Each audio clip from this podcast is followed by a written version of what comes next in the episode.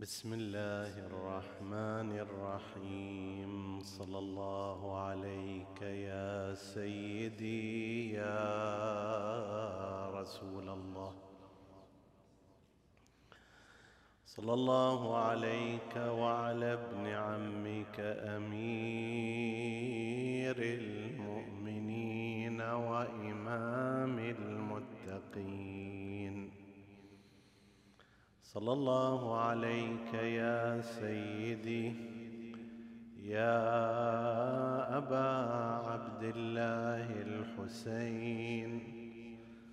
ما خاب من تمسك بكم وأمن من لجأ إليكم. يا ليتنا كنا معكم فنفوز فوزا عظيما. جاء في الخبر المعتبر عن أبي بصير قال قلت لأبي عبد الله جعفر بن محمد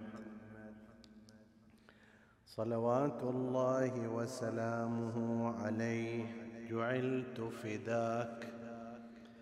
إن شيعتك يتحدثون أن رسول الله علم عليا ألف باب من العلم يفتح له من كل باب ألف باب.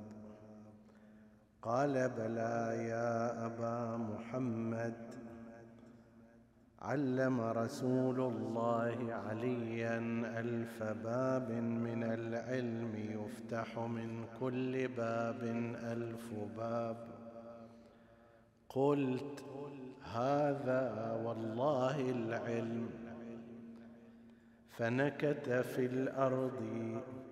ثم قال إنه لعلم وما هو بذاك.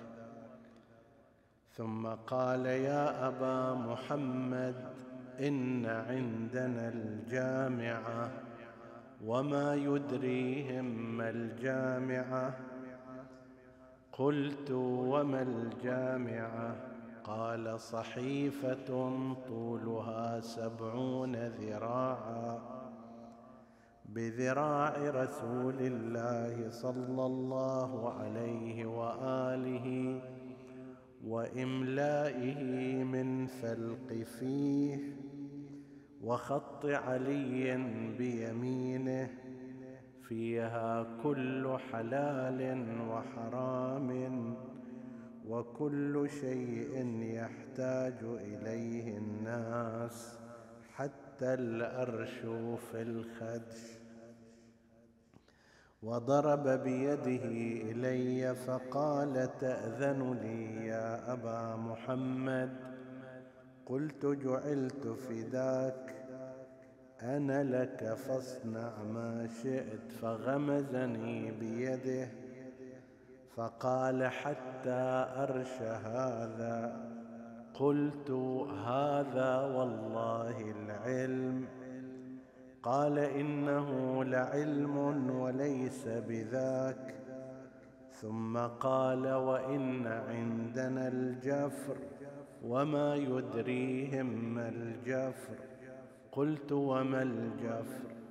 قال وعاء من أدم فيه علم النبيين والوصيين.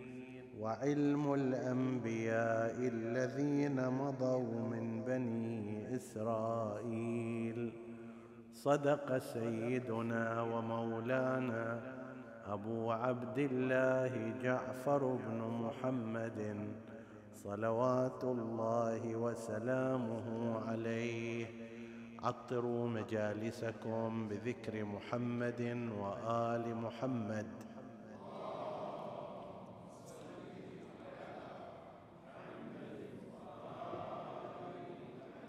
اللهم صل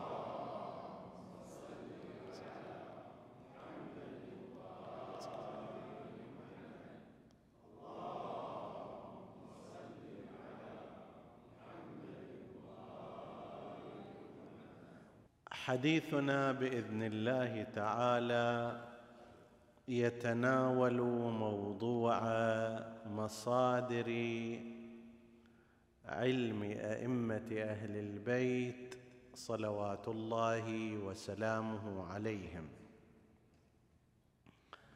وكنا قد تحدثنا في ليلة مضت عن بعض الجوانب في مساحة علم أئمة الهدى. عليهم السلام. وما هي تلك المساحات التي يحتوي عليها علم أهل البيت؟ عليهم السلام. مع ملاحظه أننا لا نستطيع الإحاطة في هذا الموضوع. اولا لجهه أن أمثالي ليسوا قادرين على تغطية الموضوع بتمامه. هو أكبر منا وأوسع دائرة وهو مثل أن يذهب إنسان إلى البحر لكي يفرغه بكفه. بالإضافة إلى أن المقام الذي نحن فيه من حيث جهة الوقت المحدود ومستوى الخطاب في المنبر لا يقتضي شيئا كثيرا من التفصيل والتعميق. فسنذكر إن شاء الله تعالى ما تتحقق به الفائدة. سوف نقدم لحديثنا بعدة مقدمات. المقدمة الأولى أنه لا بد من التفريق بين علمهم الذاتي وبين العلم بالتفويض إليهم. مثلا عندما نتحدث عن أنه لدى المعصومين علم بالغيب فلا بد من الالتفات. أن علم الغيب هو خاص بالله عز وجل ولا يوجد أحد في الكون لا نبي مرسل ولا وصي منتجب يعلم الغيب بذاته وإنما إذا علم بعض الغيوب فإنما ذلك بتفويض من الله عز وجل وإظهار من الله عز وجل وفي موارد تقتضي الحكمة ذلك وتتوقف حجية هذا الإمام أو النبي على ذلك. مو عمل كمالي ولا هو أمر اعتباطي وإنما يدور مدار الحكمة فيظهر الله سبحانه وتعالى بعض أوليائه على بعض غيوبه من أجل تحقيق أهداف وأغراض. ليست القضية هواية وليست من أجل الكشخ على الغير وليس لأجل ملء الفراغ وإنما في المخطط الإلهي الحكيم قد يظهر هذا الإمام أو ذلك النبي على بعض غيوبه لأن رسالته وبلاغها تقتضي هذا الأمر. وإلا فإنه لا أحد من الإمامية يعتقد بأن علم الغيب بالاستقلال موجود لدى المعصوم. لا أحد يعتقد بذلك. هو بنفسه مستقلا من غير إظهار الله عز وجل. لا أحد يعتقد بذلك. إنما يعتقدون بما جاء في القرآن الكريم عالم الغيب فلا يظهر على غيبه أحدا إلا من ارتضى من رسول. هذا الأمر مهم جدا لرفع الاستبعاد والاستيحاش من جهة ولفهم بعض ما ورد من الروايات التي فيها نفى الإمام أنه يعلم الغيب أصلا. يسال إن شيعتك يقولون إنك تعلم الغيب وهذا جاي مثلا من موقع مخالف. فيقول له لا والله لا يعلم الغيب إلا الله عز وجل. لا يعلم الغيب بالذات إلا الله لكنه لو أطلع حتى غير المعصوم يمكن أن يطلعه الله. الله سبحانه وتعالى وهو الحاكم في كل شيء. إذا وجد أن الحكمة تقتضي أن يطلع حتى غير المعصوم على الغيب يطلعه. بالنسبة إلى المعصوم لا شك ولا ريب في كثير من الموارد. ذكرنا بعضها في ليلة مضت والقسم الأكبر لم نذكره أطلع الله سبحانه وتعالى أنبياءه وأوصياءه على بعض غيبه من أجل رسالته وتبليغها. من أجل إتمام حجته بواسطتهم على الناس. من أجل بيان أن هذا الشخص مرتبط ارتباطا مباشرا بالله وأنه ليس كسائر العلماء ليس كسائر العباد وإنما هو ولي من الله وإمام أو نبي من عند الله. هذا الأمر وغيره من الأمور. لنفترض مثلا ما يستبعده البعض. هل يعلم الإمام مثلا كم عدد أوراق الشجر في غابات الأمازون؟ أكبر بقعة مسطحة فيها أشجار تلك المنطقة. كم عدد أوراقها؟ الإمام والنبي بذاته لا يدعي ولكن إذا أطلعه الله على ذلك لا محذور فيه.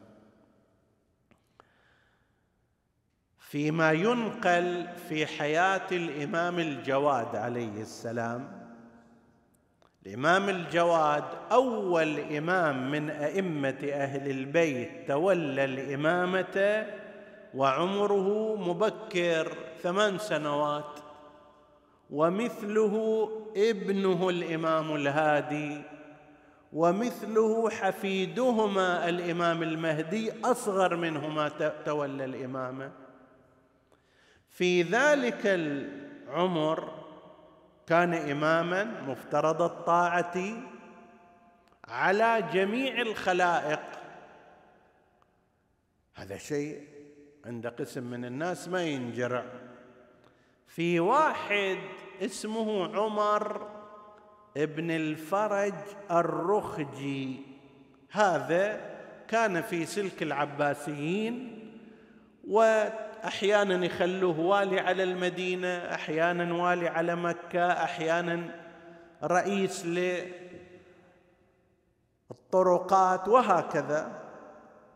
وهذا كان إما لأجل الارتزاق من الدولة العباسية أو أنه في ذاته كان جحودا. كان ابدا لا يحسن المعاملة مع أئمة الهدى وبالذات الإمام الجواد. الامام الجواد مثلا ذاك الوقت عمره 12 سنة 13 سنة هذا جاي وياه. وهو شطوله عرضه. فيس اللطيف أن هذا أخوه محمد بن الفرج الرخجي أخوه الشقيق من أشد أصحاب الإمام الجواد اخلاصا وايمانا به. بيت واحد وأسرة واحدة وشقيقان هذا جاحد منكر وذاك صاحب مخلص. حتى هو يقول عن نفسه يقول له بعض الأشياء اللي أشوفها أنا من محمد بن علي ابن الرضا يعني الإمام الجواد لو بعض الأشياء اللي أنا أشوفها يشوفها أخي محمد كان يقول هذا إله لما يرى من كراماته بس هو ما يصدقها.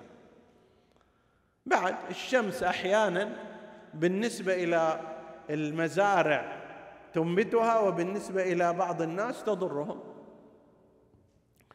الشاهد كان يمشيان فرأى هذا عمر بن الفرج الرخجي من أولياء العباسيين وأعضاء حكومتهم. رأى الإمام الجواد عليه السلام أيام اللي كان الإمام الجواد في بغداد. على نهر دجله فقال له يا أبا جعفر أنت الذي تزعم شيعتك أنك تعلم ما في هذا الماء من سمك عدد الأسماك في دجلة؟ أنت أنت اللي شيعتك يقولون هالشكل؟ أنه تقدر تعرف كم عدد الأسماك هنا؟ فالتفت إليه الإمام عليه السلام. قال له يقدر الله أن يفوض علم ذلك إلى بعوضة؟ يعلم بعوضة أنه عدد أسماك نهر دجله هالقد يقدر لو ما يقدر؟ قال بلى يقدر. قال فأنا أكرم على الله من بعوضة ومن أكثر خلقه أنت ما تستكثر على بعوضة أن الله يعطيها العلم. علم هذا تستكثر علي أنا وأنا أفضل من أكثر خلقه. طيب هذه المسألة من الممكن أن تحل عقد عند كثير من الناس وحتى مثل هذه الروايات التي تنفي لا والله لا نعلم الغيب لا يعلم الغيب إلا الله إن الجارية الفلانية هربت مني فلا أعلم هي في أي بيوت الدار. طيب هذه كلها بهذا المعنى. يعني أنا الإمام أنا النبي بدون إخبار الله لي لا أعلم الغيب. بإخبار الله عز وجل لي أعلم كل ما استبعدتموه. وقد ثبت في موارد كثيرة أنهم اخبروا الناس بما صدقوا فيه من حوادث تقع وستقع وحصلت كما أخبروا.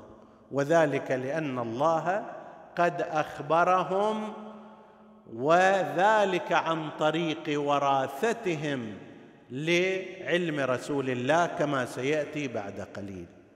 هاي أول نقطة مهمة.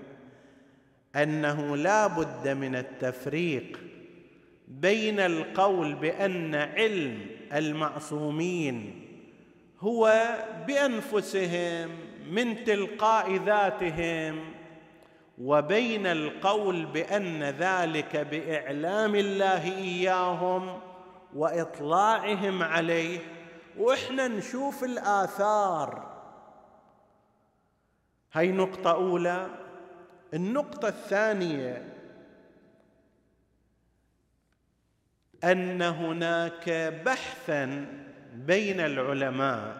هل أن كل علوم الأئمة هذه التي ذكرناها في ليلة مضت وأكثر منها هل هي كلها فعلية حاضرة؟ يعني الآن عند الإمام عليه السلام كل هذه المعلومات موجودة الآن هذه اللحظة وأنت تكلمه أو لا.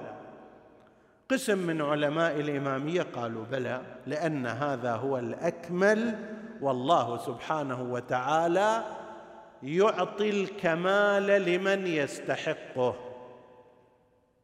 والروايات تقول بهذا ولذلك عند قسم من العلماء يقولون نعم. كل هذه المعلومات كل هذه القضايا كل ما ذكرناه هو بالفعل موجود عندهم الآن. هذا قسم من العلماء. قسم آخر من العلماء يقولون إنهم في غير القضايا اللي تمس الحاجة إليها مثل قضايا الشريعة والعقائد وما يرتبط بذلك سائر الأمور لنفترض المواضيع الخارجية شنو قاعد يصير في فلان مكان؟ الغيب الفلاني شنو؟ هؤلاء الجماعة الآخرون يقولون أن أئمة الهدى عليهم السلام إذا شاءوا علموا. وهذه الكلمة تحل النزاع بين الفريقين. يعني مثلا هذا اللي يجي يقول لك أنه لا أنا ما أتوقع أنه هناك حكمة أو ضرورة أو لزوم في أن يعلم الإمام عليه السلام بالتفاصيل ما يحدث مثلا في قرية باكستانية أو في مدينة تركية. قسم من العلماء يقولون هكذا لأنه لا يتوقف عليها أمر شرعي أو ديني. لكنه لو شاء لعلم. قسم آخر يقولون لا هو يعلم بكل هذه الأمور والشيء اللي أنت تستغربه لا داعي للاستغراب فيه. ليش؟ لأن المعطي إن أعطى واحد أو أعطى تريليون لا فرق عنده. إحنا البشر نستعظم الأشياء. تجي تقول لي أبغاك تدرسني مثلا درس واحد. أقول درس ما يخالف بسيط. إذا جيت بعدين قلت لي لا أبغى يوميا خمسة دروس. أو خمسة دروس لا. وقتي شلون؟ كيف أدبرها؟ أستكثر هذا الأمر. ليش؟ لاختلاف الدرس عن الخمسة في وقته وفي جهده وفي غير ذلك. بالنسبة لله عز وجل أن يعطي نبيه المصطفى معلومة واحدة أو أن يعطيه علم ما كان وما يكون وما هو كائن إلى يوم القيامة. لا فرق في ذلك. يعني مو هذه بيتعب فيها وبيروح وبيجي وبيقوم وبيقعد حتى يعطيك. لا نفس الكلام. كما يعطي واحد يعطي تريليون فلماذا تستغرب من ذلك؟ ودلت عليه الدلائل كما سيأتي بعد قليل. فقسم يقولوا لا هو علم حاضر.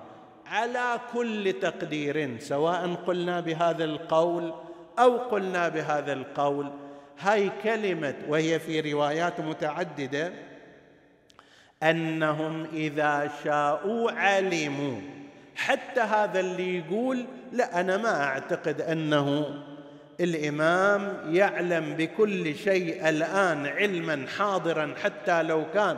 مثلا قرية في أقصى بلاد الدنيا كم شارع فيها وكم سيارة تمشي في الشارع وإلى غير ذلك. ما أعتقد بهذا. طيب. يقال له هنا إذا شاءوا علموا تؤمن به أو لا. إذا ما تؤمن فهذا بعد يصير خارج إطار عقائد الإمامية. وإذا تؤمن كما هو مفاد روايات أنهم إذا شاءوا شيئا علموه الفرق بيني وبينك من جهة وبين سائر الناس من جهة وبين الإمام لو أن شخصا جاء وسألنا كم عدد النجوم؟ نقول ما ندري. وما عندنا طريق هم لمعرفتها؟ نروح نحسبها واحد واحد. طيب. ما عندنا طريق. لكن الامامه والنبي والمعصومه إذا سئل هناك طريق له في المعرفة لأنه إذا شاء علم. هسا كيف هذا؟ سيأتي الحديث عن مصادر علم الإمام بعد قليل إن شاء الله. أي نقطة ثانية مهمة؟ النقطة الثالثة ربما أشرنا إليها ولكن أشير إليها تاكيدا ومن جهات أخرى وهي أن أوضح دليل على علم آل محمد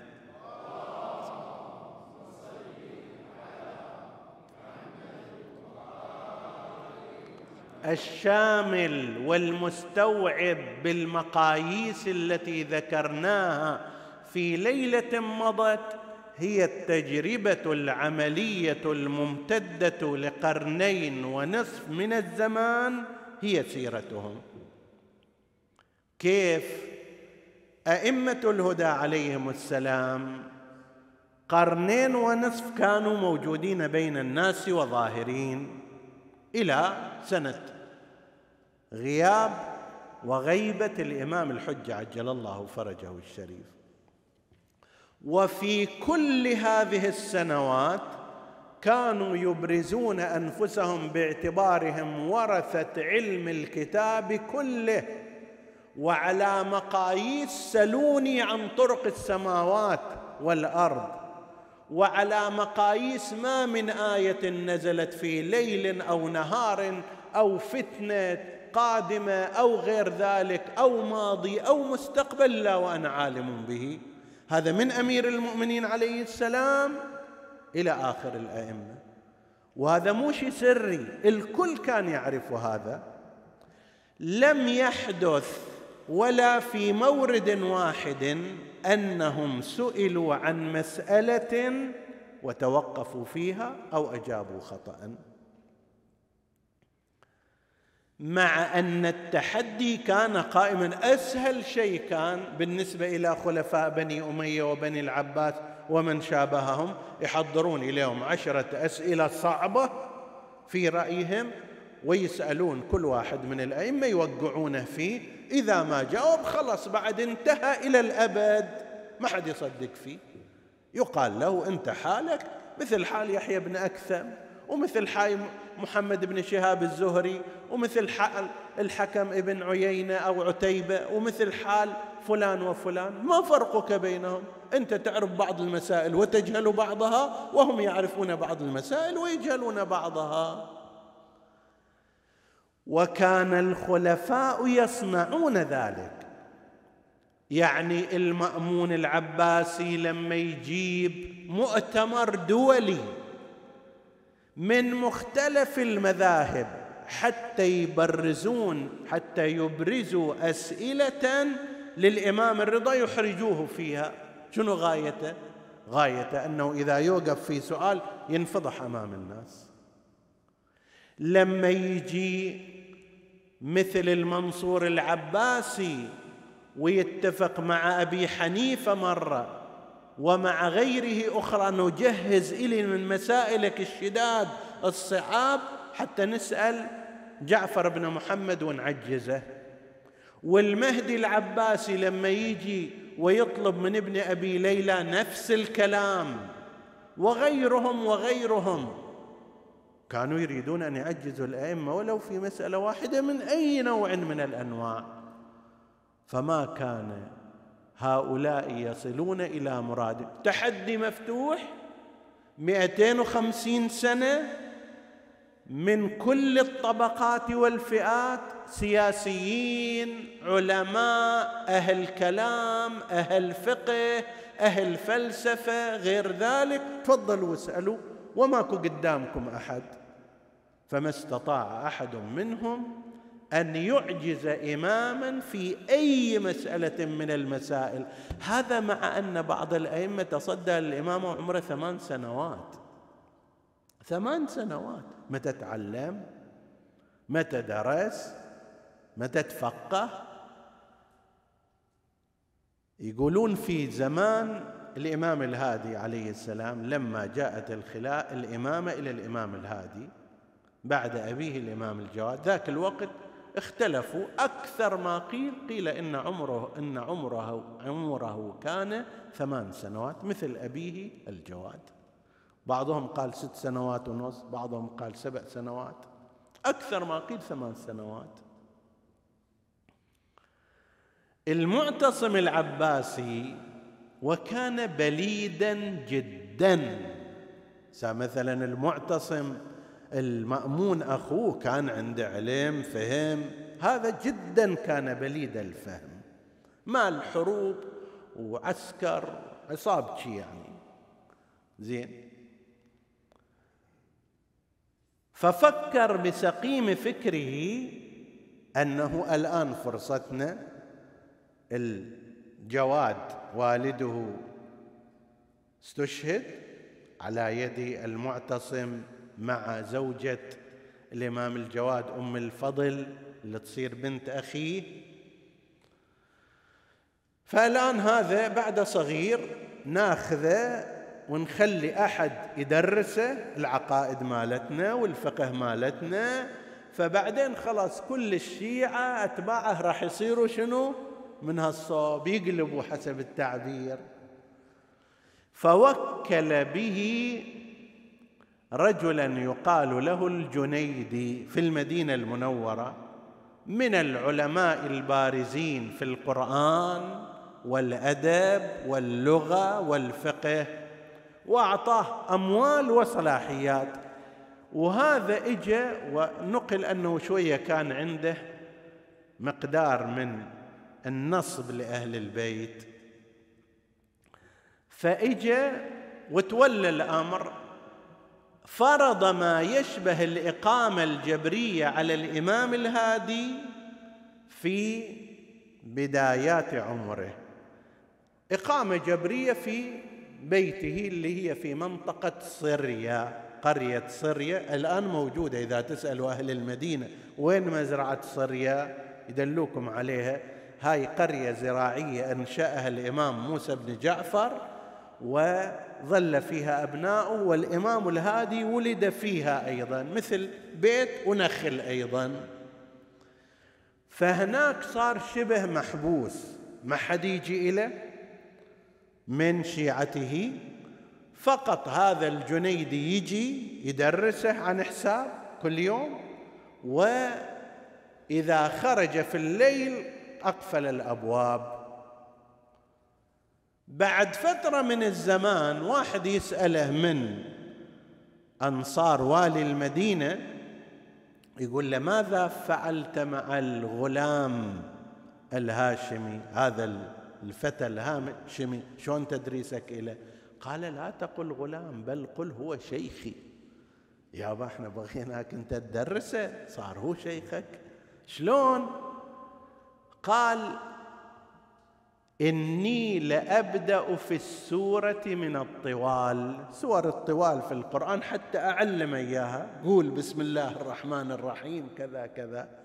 فيقرأها علي هدا بقراءة ما سمعت أفصح منها وبصوت كأنه مزامير داود. اللهم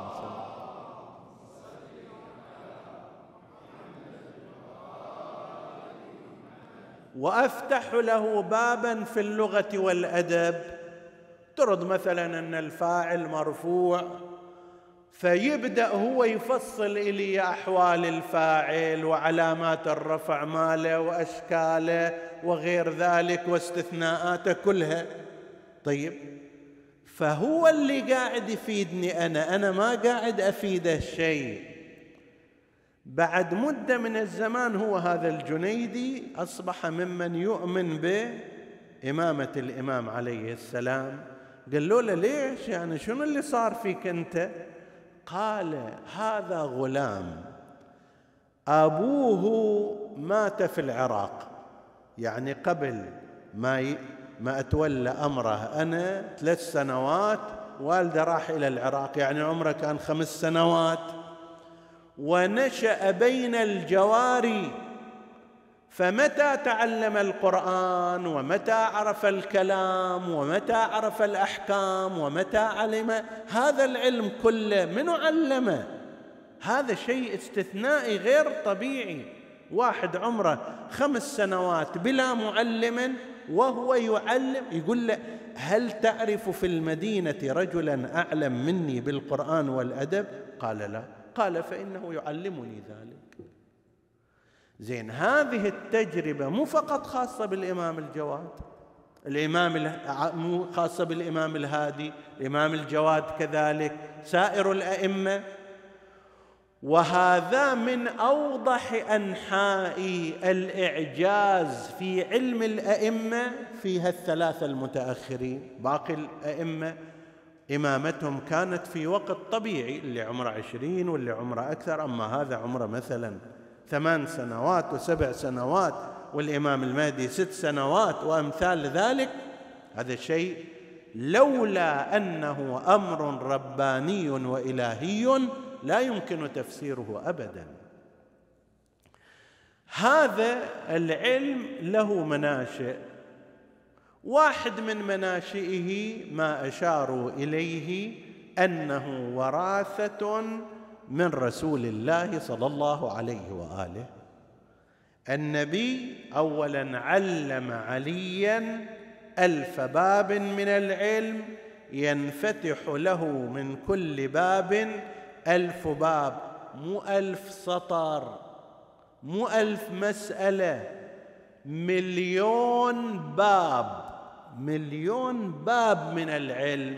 ألف باب كل باب يولد ألف باب فهناك إذا مليون باب من العلم. علمها النبي عليا عليه السلام. كيف هذا؟ ليس الطريقة التي نعرفها من التعليم لأن القضية كما ذكرنا كمية العلم كمية العلم هي أمر غيبي. مساحة العلم وتعدد مناحيه قضية غيبية. كيفية العلم وتلقيه أيضا قضية غيبية. نحن نرى آثارها. نجد أن عليا يحيط بهذه العلوم كلها مع أنها غير مألوفة في زمانه إن شاء الله يصير عندنا حديث في ليالي شهادة أمير المؤمنين في هذا الاتجاه. فاولا هي وراثة من رسول الله صلى الله عليه وآله ونقلنا في ليلة مضت قول الإمام الكاظم عليه السلام قول الإمام الباقر عليه السلام إن الله علم نبيه التنزيل والتأويل وإن نب وإن النبي علم عليا ذلك وعلمنا علي كل ذلك. هي قضية وراثة العلم. الكيفية كما قلت نحن لا نعرفها. الأثر نشوفه ونعلمه. وقد أشار إليه الحديث الذي ذكرناه وهو بسند معتبر عن الإمام الصادق عليه السلام. هذا واحد من مصادر العلم. مصدر آخر كتب الأديان السماوية يعني التراث الديني السماوي العلم الذي أنزله الله على أنبيائه وأوصيائه وأصفيائه من آدم إلى رسول الله الخاتم. كل هذا صار عندهم ووعوه وعرفوه. صحف إبراهيم طووها بعلمهم. توراه موسى كذلك إنجيل عيسى كذلك زبور داود كذلك. ما أخذه الأوصياء من هؤلاء الأنبياء ونزل عليهم وعرفوه كل ذلك وصل إلى أهل البيت عليهم السلام. وهذه كتب إحنا نقرأ عادة وتسمعون ونسمع جميعا أنه الإمام عندما تحضره الوفاة يسلم إلى ابنه الإمام التالي مواريث الإمامة وكتب العلم. هذه من كتب العلم. أضف إليها كتاب الله عز وجل سواء الكتاب الذي هو أشمل من القرآن أو الكتاب بمعنى القرآن. ذكرنا في ليلة مضت قول الإمام الصادق عليه السلام والله إني لأعلم كتاب الله من أوله إلى آخره كأنه في كفي فيه خبر الأرض وخبر السماء وخبر ما هو ك... ما كان وخبر ما هو كائن إن الله يقول ونزلنا عليك الكتاب تبيانا لكل شيء. هذا عند أئمة الهدى عليهم السلام. هذه الكتب السماوية اللي يعبر عنها في بعض الروايات وعندنا الجفر. في روايات تفصل أن الجفر أنواع وأن الجفر الأبيض هو الذي يحتوي على هذه الكتب. قال وما الجفر في رواية التي ذكرناها عن أبي بصير عن الإمام الصادق؟ قال كتب الأنبياء والمرسلين والأوصياء من بني إسرائيل. كل هذه الأمم السابقة ما كان لها من ثقافة دينية نظيفة خالصة وصلت إلى الأئمة عليهم السلام. ولذلك وجدنا الأئمة يحتجون بها في مجلس المأمون العباسي. الإمام يسأل رأس الجاثليق يعني رأس الكاثوليك في ذلك الوقت يقول له تحفظ القرآن؟ تحفظ الإنجيل؟ الإمام يسأل قال ما أحفظني له بعد هذا كتابي؟ شغلنا. قال اقرأ معي في السفر كذا من الآية كذا. فبدأ الإمام عليه السلام يقرأ عليه عن ظهر قلب ما جاء في الإنجيل في أسفاره حرفا بحرف وكلمة بكلمة من الإنجيل الذي لم يحرف ولم يغير. طيب قال له قال له أنتم عندكم في الأناجيل المتأخرة مسحت هذه الكلمة الفارقليط. هي تعني إشارة إلى رسول الله غيرتوها في رسمها إلى شكل آخر. زين؟ هذا كان عندهم. توراه موسى عندهم. وهكذا بالنسبة إلى سائر. وهذا اللي يقول عنه الإمام عليه السلام لو ثنيت لي الوسادة لحكمت بين أهل التوراة بتوراتهم وأهل الإنجيل بإنجيلهم وأهل الزبور بزبورهم. إذا واحد ما يعرف هذه ومو حافظة ومو مدركها كيف يحكم بينهم بما جاء في هذه الكتب؟ والجامعة وما أدراك ما الجامعة فيها كل حلال وحرام وما يحتاجه الناس إلى يوم القيامة. هذا موجود عندهم. الآن إذا أريد أمثل لك بمثال الآن أنت تأخذ الرسالة العملية مال المرجع التقليد. أبقاهم الله وأطال في عمرهم جميعا. زين؟ هذه الرسالة العملية تنفعك في حاجاتك المعاصرة في معاملاتك الموجودة الآن. لكن تفيدك في معاملات بعد مئة سنة؟ مو معلوم. مو معلوم. تستجد معاملات تستجد قضايا مسائل أخرى ما تقدر تعتمد على هذه الرسالة العملية. هذه الجامعة حسب كلام الإمام فيها كل حلال وحرام وكل ما يحتاجه الناس إلى يوم القيامة. شنو هذا من علم؟ وعلى هذا المعدل مصحف فاطمة أيضا عند الأئمة عليهم السلام. وهو يعادل القرآن ثلاث مرات ومواضيعه ليست كمواضيع القرآن. مواضيع مصحف فاطمة كما تشير إلى ذلك بعض الروايات. ناظرة إلى المستقبل أخبار المستقبل وما سيقع. وغير ذلك من الكتب التي ورثوها من الأوصياء والأنبياء والتراث السماوي بكامله. المصدر الثالث هو المصدر العجيب والغريب وهو العلم الإلهي المتجدد والمستمر. هذا تم التعبير عنه يعني الأئمة مو بس عندهم هذا وخلص انتهى الموضوع لا وإنما عندهم اولا من العلم ما إن شاءوا أن يعلموا علموا كما ذكرنا قبل قليل.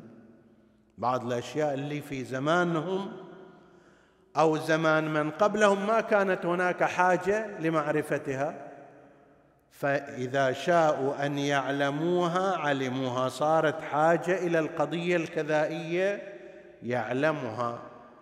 كيف يعلمها؟ لا نستطيع أن نعرف بالتفاصيل. أكو رموز أكو إشارات يقول لك نقر في الاسماع نكت في القلوب عمود نور ينظر فيه المعصوم عليه السلام. كان عندهم ما كان عند ام موسى وأوحينا إلى ام موسى أن أرضعيه إلى آخر الآية المباركة. عندهم ما كان عند صاحب سليمان آصف. عندهم ما كان عند صاحب موسى. آتيناه من لدنا علما عنده علم رباني لدني خاص. تعلم منه موسى. هذا ليش؟ كيف تعلم النبي من؟ مكانها مكان آخر في أجوبة متعددة. الآن مو حديثنا. فهذا كيف حصل على هذا العلم اللدني؟ لا نعلم ولكن حصل عليه بنص القرآن الكريم. وهكذا بالنسبة إلى سائر هؤلاء. الخضر حصل على هذا العلم. آصف حصل على هذا العلم. غيرهما أيضا كذلك.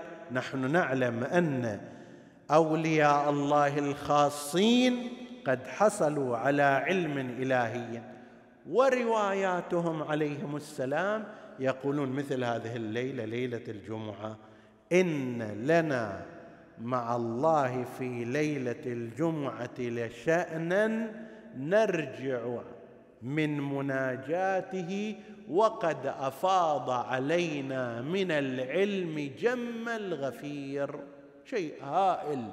من العلوم نتلقى. لو أردنا أن نشوف بعض الشيء للتقريب وإلا الأمر أعظم من هذا أحيانا أنت تدركك لحظة صفاء مع الله سبحانه وتعالى وارتباط واتصال.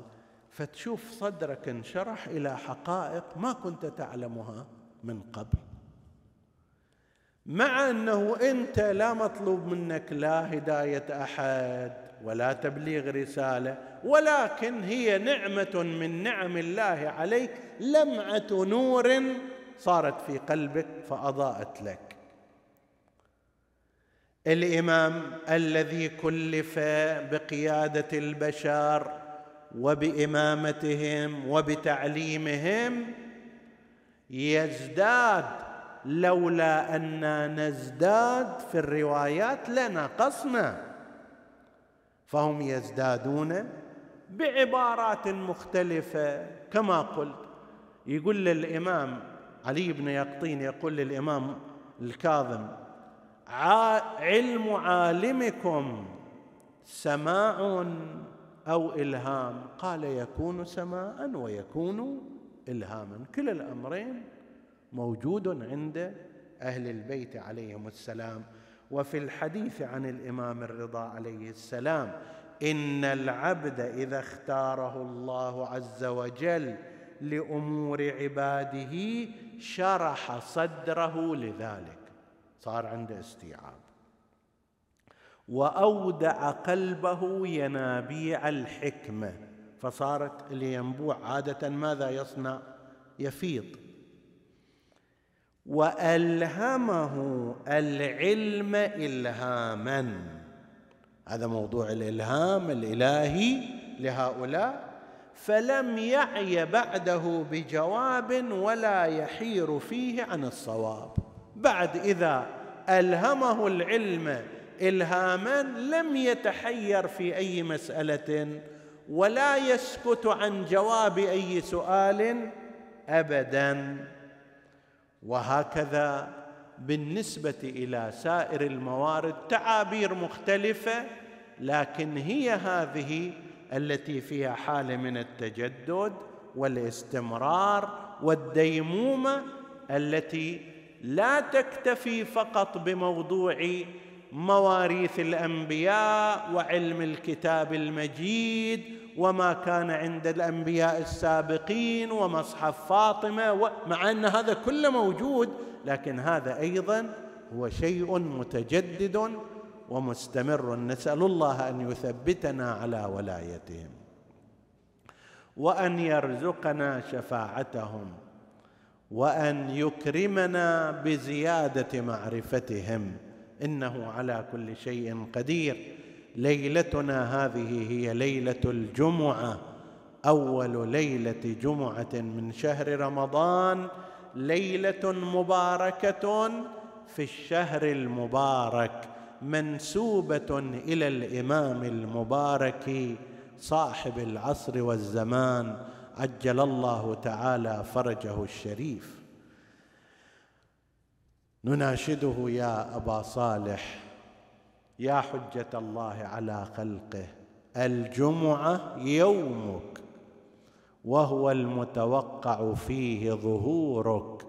والفرج على يديك وأنا فيه ضيفك وجارك. نحن فيه ضيوفك جيرانك. وأنا فيه ضيفك وجارك وأنت كريم. من أهل كرام وأنت مأمور بالضيافة والإجارة فأضفنا يا مولانا وأجرنا يا مولانا. واشفع لنا عند الله فإنك وجيه عند الله سبحانه وتعالى. ومثل ما هي ليلة ويوم منسوب إلى الإمام الحجه عجل الله فرجه الشريف هو أيضا يوم وليلة منسوبة إلى زيارة الحسين عليه السلام. السلام عليك يا أبا عبد الله السلام عليك يا ابن رسول الله السلام عليك يا ابن أمير المؤمنين السلام عليك يا ابن سيد الوصيين. تدري أي نوع من السلام؟ هذا السلام اللي يتحدث عنه نفس الإمام الحجه عجل الله فرجه بناء على نسبة زيارة الناحية إليه فهو يسلم على جده بسلام خاص. يقول السلام عليك يا أبا عبد الله.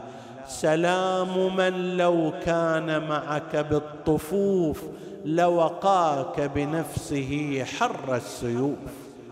لو أنا معاك الإمام يقول في الطفوف لوقيتك بنفسي حر السيوف ولبذل مهجته دونك للحتوف. لكن فلئن أخرتني عنك الدهور. الله ما أذن لي يقول الإمام أن أكون في ذلك الزمان. فلئن أخرتني عنك الدهور وعاقني عن نصرك المقدور ولم أكن لمن حاربك محاربا ولمن نصب لك العداوة مناصبا. إذا هذا ما صار ماذا تصنع يا سيدي؟ قال فلأندبن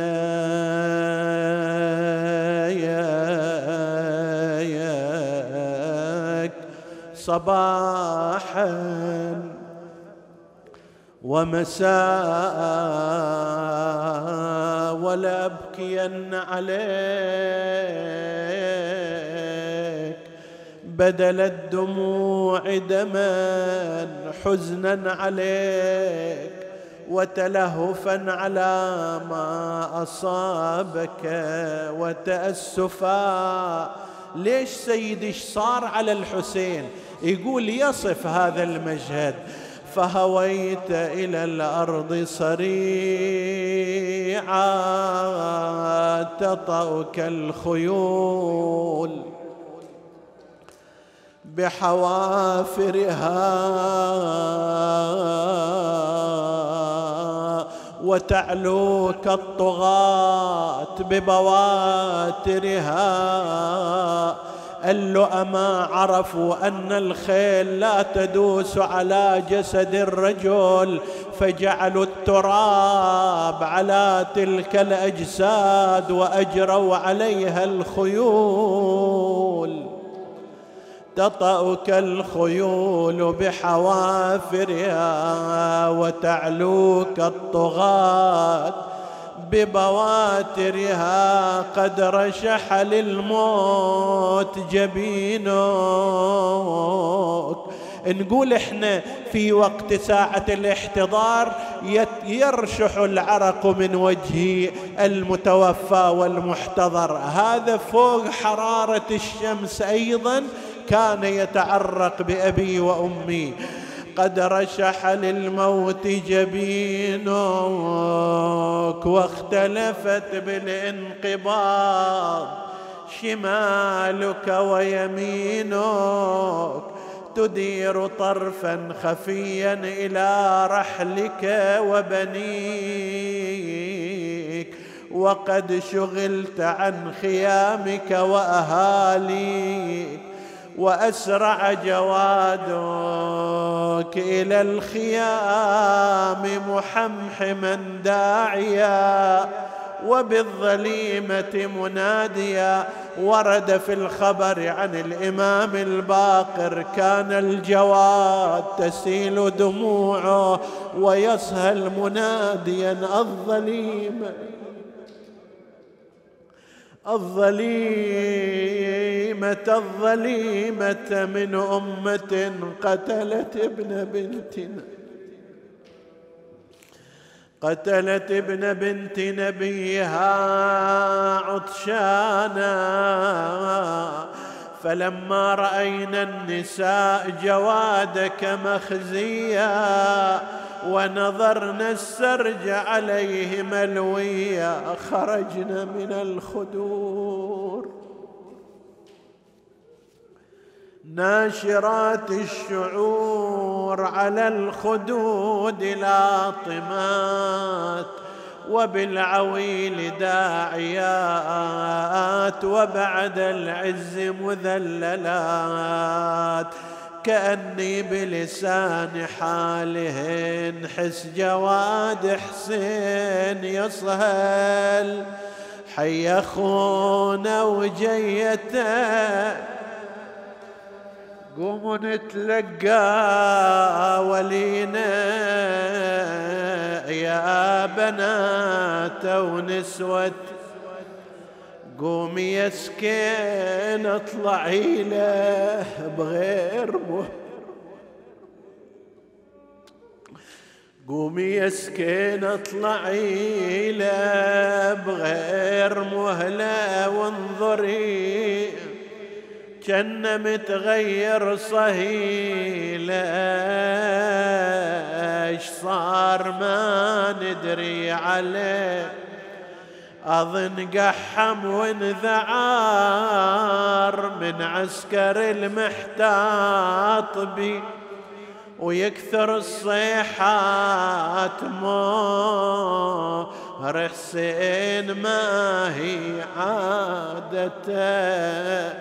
طلعت سكينة ومدامعها على خدها تسيل وقفت والعين مشموحة على حس الصهيب. شافته يسحب عنانه. شافته يسحب عنانه. مزلزل البر بالعويل ودم ابوها حسين يجري. فوق عرفه ورقبته. رجع مهر حسين قوما يا بنات المرتضى. تحيرت مدري أسوي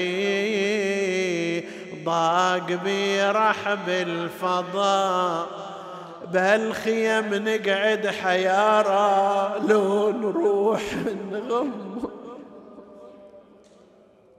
ما أقدر أقعد كانها الون الخفية ونت يا جواد الحسين أين حسين؟